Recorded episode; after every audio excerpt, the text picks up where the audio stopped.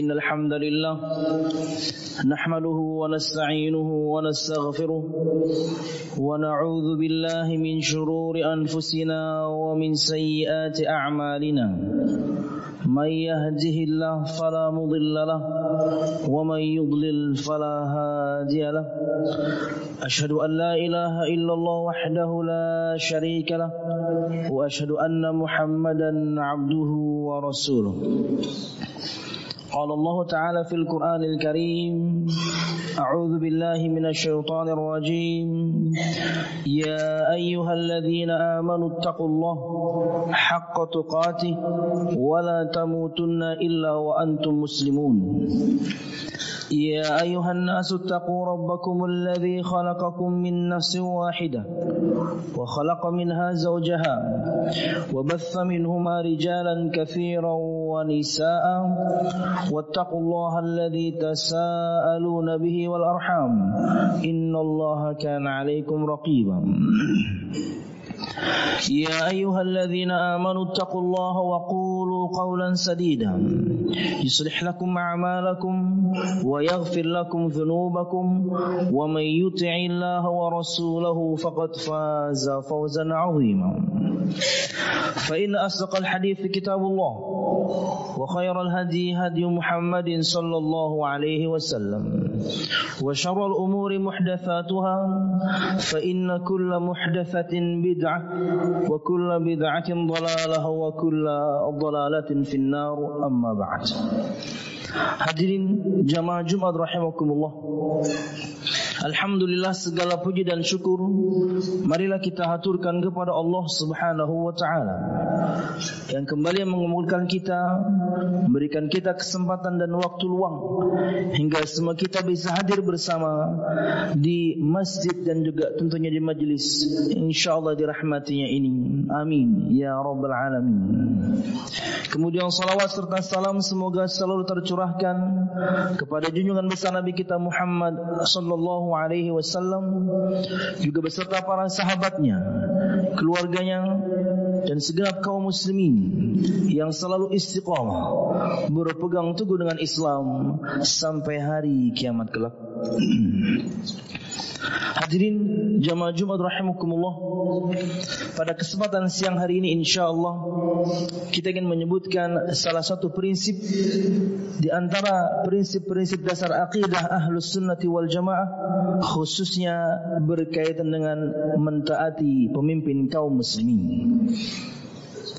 Di antara begitu banyak prinsip yang disebutkan oleh para ulama yang harus kemudian kita miliki sebagai seorang muslim dan juga sebagai rakyat.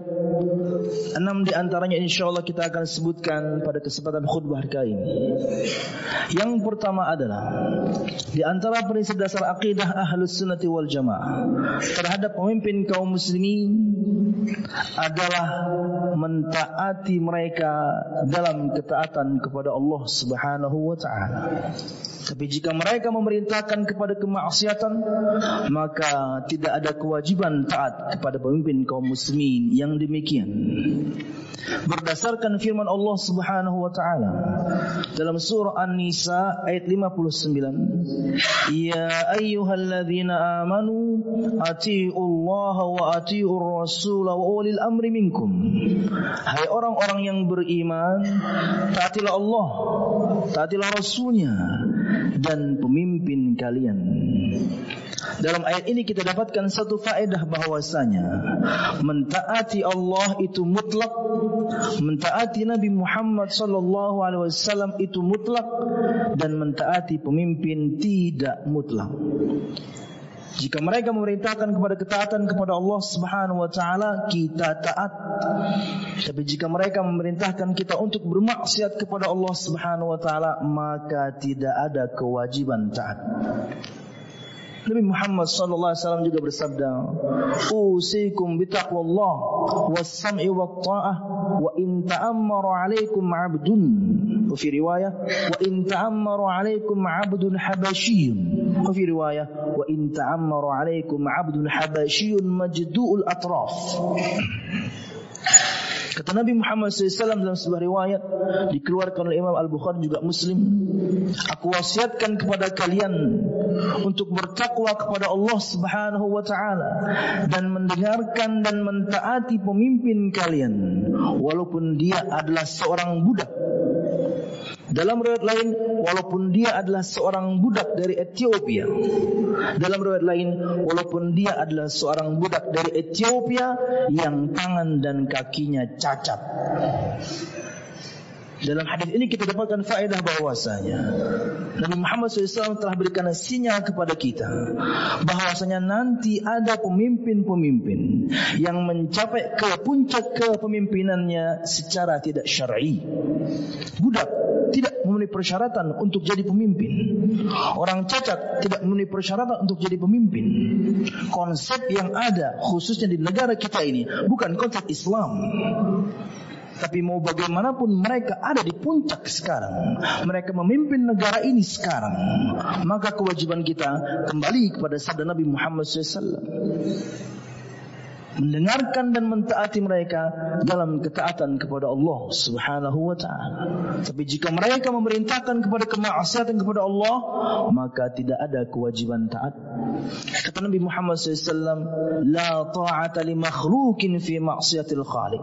Tidak ada ketaatan kepada makhluk untuk bermaksiat kepada Allah Subhanahu wa taala. Istri tidak harus taat pada suaminya, anak tidak harus taat pada orang tuanya, rakyat tidak harus taat pada pemimpinnya kalau untuk bermaksiat kepada Allah Subhanahu wa taala. Kata Nabi Muhammad SAW, "Innamat ta'atu fil ma'ruf." Sesungguhnya ketaatan itu hanya dalam perkara-perkara yang ma'ruf, perkara-perkara yang baik, perkara-perkara ketaatan kepada Allah Subhanahu wa taala. Nabi Muhammad SAW juga bersabda, "Alal mar'il muslimi as-samu wa ta'ah fi ma ahabba wa kariha, ma lam yu'mar bi ma'siyatin, fa in umiru bi ma'siyatin fala sam'a wa la ta'ata."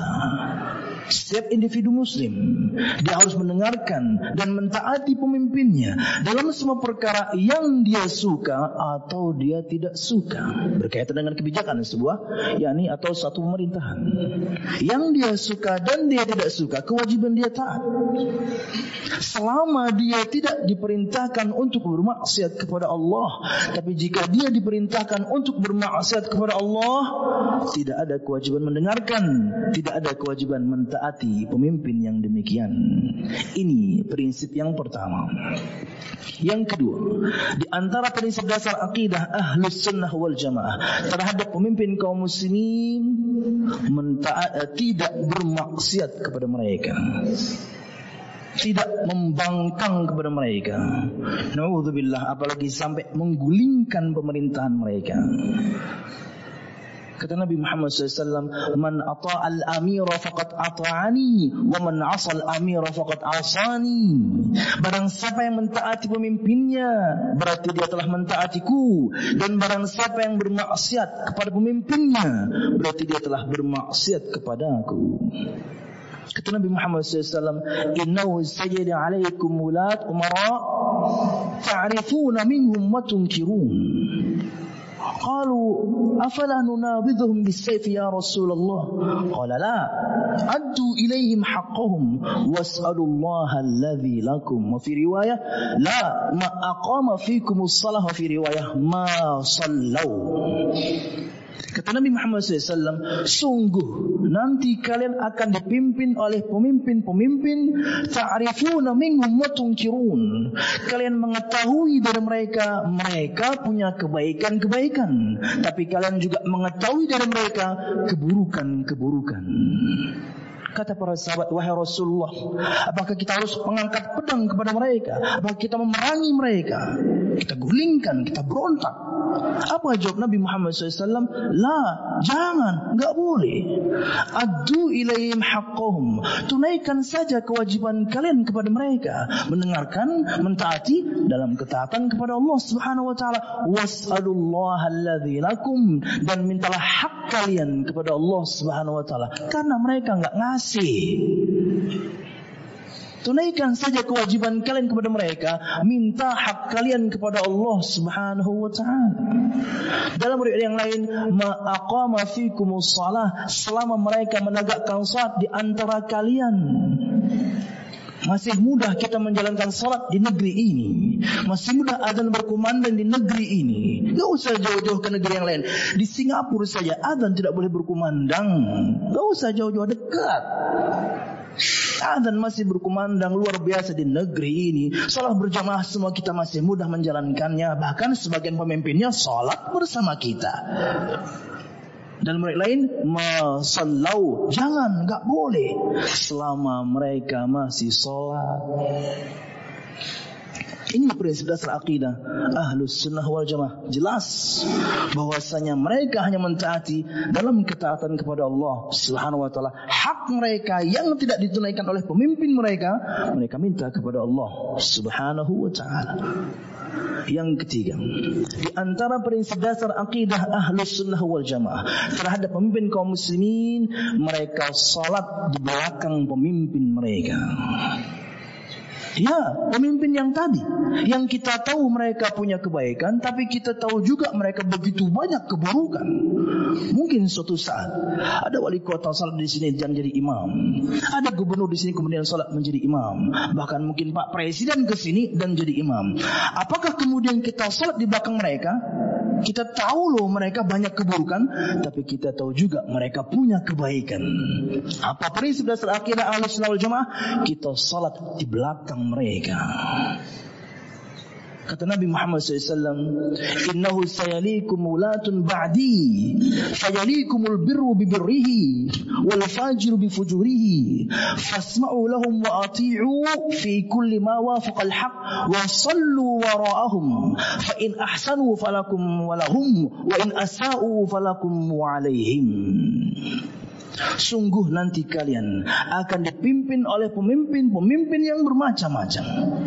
Yang baik akan memimpin dengan kebaikannya, yang buruk akan memimpin dengan keburukannya. Tapi ingat kewajiban kalian, dengarkan mereka, taati mereka dalam segala hal yang bersesuaian dengan kebenaran. Dan sholatlah kalian di belakang mereka. Jika mereka berbuat baik, kalian dapat pahala karena taat, mereka dapat pahala karena menunaikan kewajiban.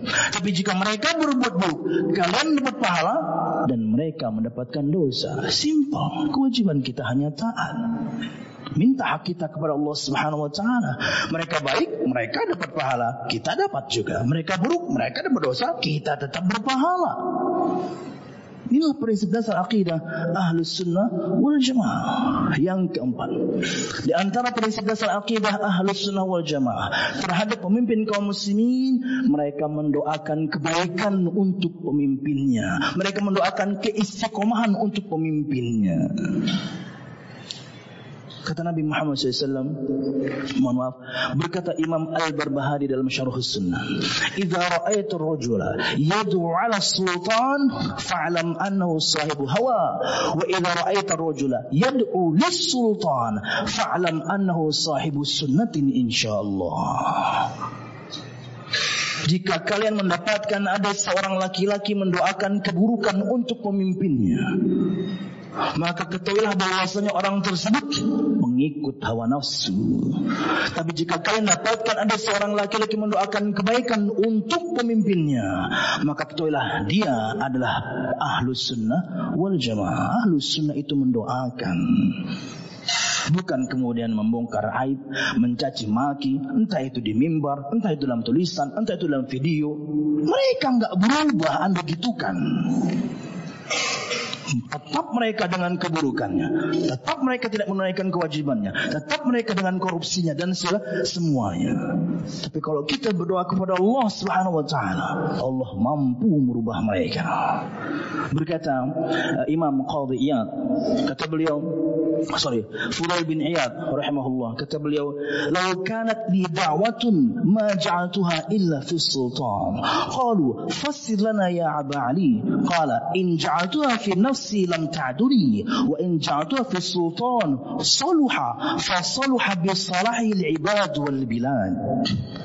Fudail bin Iyad rahimahullah mengatakan, jika aku tahu aku punya satu doa mustajab, sungguh aku akan persembahkan kepada Allah untuk kebaikan pemimpin. Murid-murid beliau bertanya, wahai Abu Ali, terangkan kepada kami. Kan kesempatan baik ya, kita punya tak kita tahu punya satu doa mustajab, ya kita gunakan untuk diri kita saja dong. Makanya murid-muridnya bertanya, tafsirkan kepada kami perkataanmu wahai Abu Ali, kata beliau. Jika doa tersebut saya gunakan untuk diri saya sendiri, maka manfaatnya tidak pernah akan berimbas pada orang lain. Ya buat saya saja, lawan doanya untuk saya. Tapi jika doa tersebut saya berikan untuk pemimpin dan berdasarkan doa tersebut kemudian Allah merubah pemimpin ini menjadi baik. Dengan baiknya seorang pemimpin, semua rakyat dan seluruh negeri akan merasakan kebaikannya. Inilah ahlus sunnah wal jamaah. Lima. Di antara prinsip dasar akidah ahlus sunnah wal jamaah terhadap pemimpin kaum muslimin, mereka menasehati pemimpinnya bukan mencaci maki, bukan keluar-keluar sana sini menyebutkan aibnya bahkan aib individu, nggak ada hubungannya terkadang dengan tugas yang mereka tinggalkan atau tidak mereka tunaikan. Ini ahlus sunnah. Kata Nabi Muhammad SAW, man arada ayyan sahih sultan, fala yubdihi alaniyah, walakin ya'khud biyadihi, fayakhluwa bihi, in qubla minhu fadak, wa illa kana qad adda alladhi alaih. Kata Nabi Muhammad SAW, barang siapa yang ingin menasihati pemimpinnya jangan menasihatinya di depan umum anda bikin video anda beli jelek-jelekkan mereka. Anda bikin tulisan anda caci maki mereka. Anda khutbah kemudian anda sebutkan aib mereka. Nggak gitu caranya ambil tangannya, berbicara dengan mereka empat mata. Subhanallah. Di zaman sekarang ini, semua pemimpin itu bahkan Pak Presiden sekalipun punya akun media sosial. Anda tidak harus berteman untuk mengirim pesan kepadanya nasihati. Alhamdulillah saya pun mempraktekkan. Ya, wali kota, gubernur, siapa pun di antara mereka, mereka punya akun. Anda bisa direct message, Anda bisa inbox, Anda bisa, ya terserah.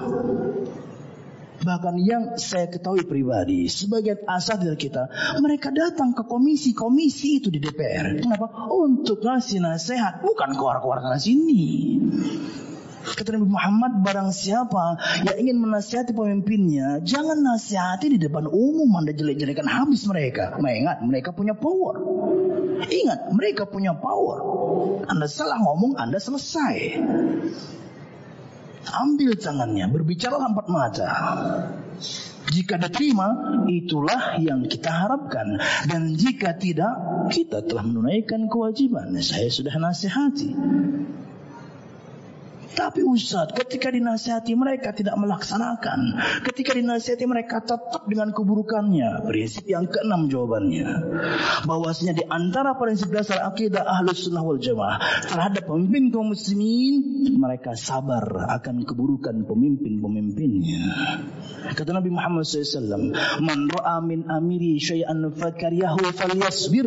Barang siapa yang mendapatkan sesuatu yang dia tidak sukai pada pemimpinnya bersabarlah. Tapi Muhammad suruh sabar. Kemudian mungkin timbul pertanyaan, Ustaz, sampai kapan sabarnya? Sampai hari kiamat kita harus sabar. Berdasarkan sabda Nabi Muhammad SAW, Innakum satalqawna ba'di atharatan, faswiru hatta talqawni ala al-hawl. Sungguh nanti, kalian akan mendapatkan pemimpin-pemimpin yang lebih mengutamakan, mengedepankan, memprioritaskan kepentingan orang lain dibandingkan kepentingan rakyatnya. Persis nggak Pak? Persis yang ngomong Nabi Muhammad kok wahyu Allah Subhanahu wa taala.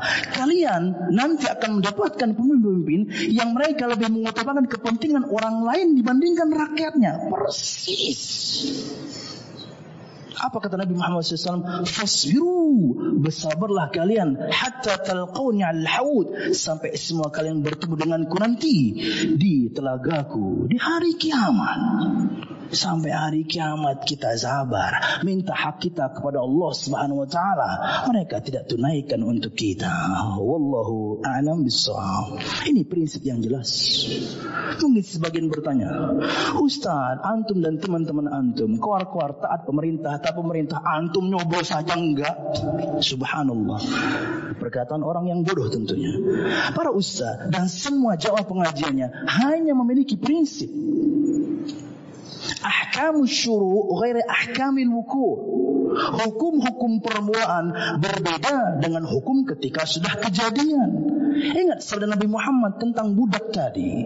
Ahkamu syuru, hukum permulaan, budak tidak layak jadi pemimpin, perempuan tidak layak jadi pemimpin, yang cacat tidak layak jadi pemimpin. Konsepnya bukan Islam, tidak benar konsepnya. Tapi kemudian terjadi. Kita pernah punya presiden perempuan, kita pernah punya presiden nggak terlalu sehat. Kita punya presiden dengan semua konsep yang bukan dari Islam. Sekarang kan sedang terjadi. Dari awal nggak suka kita, dari awal nggak setuju kita. Ini hukum-hukum permulaan. Tapi begitu kejadian, betul-betul orang-orang ini sampai ke puncak kepemimpinan dengan caranya masing-masing. Maka kewajiban kita taat. Mereka hanya berprinsip Bukan kemudian orang yang tidak jelas. Ini kaedahnya. Ahkamus syuru' ghairi ahkamil wuku. Hukum-hukum permulaan berbeda ketika sudah kejadian. Aku qauli hadza wa astaghfirullah li wa lakum wa li sa'il mu'minin fastaghfiruh innahu wal ghafurur rahim.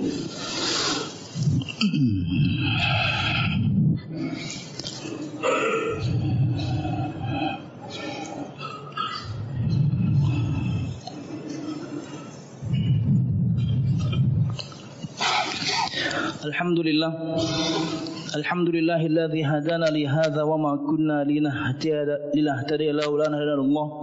والصلاة والسلام على أشرف الأنبياء والمرسلين محمد صلى الله عليه وسلم وعلى آله وأصحابه أجمعين. الذي حارب الباطل وأيد الحق وطمس الرذائل وأحيا الفضائل وتمم مكارم الأخلاق وهدى الناس إلى صراط مستقيم. صراط الذين أنعم الله عليهم من النبيين والصديقين والشهداء والصالحين وحسن أولئك رفيقا Jemaah Jumat rahimakumullah. Ulun ingin rekap sedikit. Mudahan semua kita pulang dari sini paham. Minimal enam di antara begitu banyak prinsip dasar akidah ahlus sunnah wal jamaah terhadap pemimpin kaum muslimin. Satu, taati mereka dalam ketaatan kepada Allah Subhanahu wa taala. Dua, jangan bermaksiat kepada mereka karena itu bukti maksiat kita kepada Allah dan juga Rasulnya. Tiga, salatlah di belakang mereka. Empat, doakan mereka kebaikan. Lima, nasihati mereka bukan menjelek-jelek kebaikan. Dan yang keenam, bersabarlah akan keburukan-keburukan mereka. Dan kita punya fokus jemaah. Kita punya fokus ketika siapa pun di antara kita hidup di muka bumi ini. Sembah Allah subhanahu wa ta'ala. Ulun pernah bertanya kepada seorang yang subhanallah semangatnya menegakkan negeri Islam, menegakkan khilafah Islam. Saya tanya, ringan saya saya bertanya, Afan akhi, antum salat lima waktu di masjid apa di rumah nih? Hehehe. Kok hehehe? Saya nanya, antum sholat lima waktu di masjid apa di rumah nih? Di rumah Ustaz. Lah, ente sholat lima waktu aja masih di rumah ngomongin negara ngomong ente ketinggian. Kewajiban kita kepada Allah saja belum kita tunaikan. Kepada Allah belum kita tunaikan. Sama orang tua terkadang masih durhaka. Sama pasangan terkadang masih tidak setia. Sama anak terkadang masih tidak bertanggung jawab. Sama teman-teman lisan kadang-kadang buruk. Untuk hukum Allah di diri kita, Anda belum tegak. Jangan-jangan kita takutkan nanti tegak khilafah Islam, rumah ente yang pertama kali dibakar sama wanita karena ente sudah di rumah. Ya. Kewajiban Allah belum kita tunaikan secara pribadi. Anda ingin pun tegakkan. Bangun itu di diri kita masing-masing. Taati Allah Subhanahu wa taala. Taati Rasulnya Muhammad SAW. Berkaitan dengan keburukan pemimpin, poin nomor enam. Bersabar aja dan mintalah hak Allah, hak kita kepada Allah Subhanahu wa taala. Mau berapapun mahalnya listrik, mau berapapun mahalnya bensin, kalau kita minta hak kita kepada Allah, Allah kasih duit, kita bisa beli. Santai aja. Wallahu a'lam bishawab. Ini yang bisa disampaikan. Mudah bermanfaat salat dan khilaf ulun mohon maaf. Yang jelas ahlus sunnah memiliki prinsip yang jelas terhadap pemimpin mereka, pemimpin kaum muslimin. Wallahu a'lam bishawab. اللهم اقسم لنا من خشيتك ما تعول به بيننا وبين معصيتك ومن طاعتك ما تبلغنا به جنتك ومن اليقين ما تهون به علينا مصائب الدنيا ومتعنا الله بأسماعنا وأبصارنا وقواتنا أبدا ما حييتنا. واجعله الوارث منا واجعل ثأرنا على من ظلم يرحم الراحمين. ربنا هب لنا من أزواجنا وذرياتنا قرة أعين واجعلنا للمتقين إماما. ربنا لا تزغ قلوبنا بعد إذ هديتنا وهب لنا من لدنك رحمة إنك أنت الوهاب. اللهم إنا نسألك حسن الخاتمة ونعوذ بك من سوء الخاتمة يا أرحم الراحمين. اللهم إنا نسألك الجنة وما قرب إليها من قول أو عمل ونعوذ بك من النار وما قرب إليها من قول أو عمل. ربنا آتنا في الدنيا حسنة وفي الآخرة حسنة وقنا عذاب النار. سبحان ربك رب العزة عما يصفون والسلام على المرسلين والحمد لله رب العالمين. أكمل الصلاة.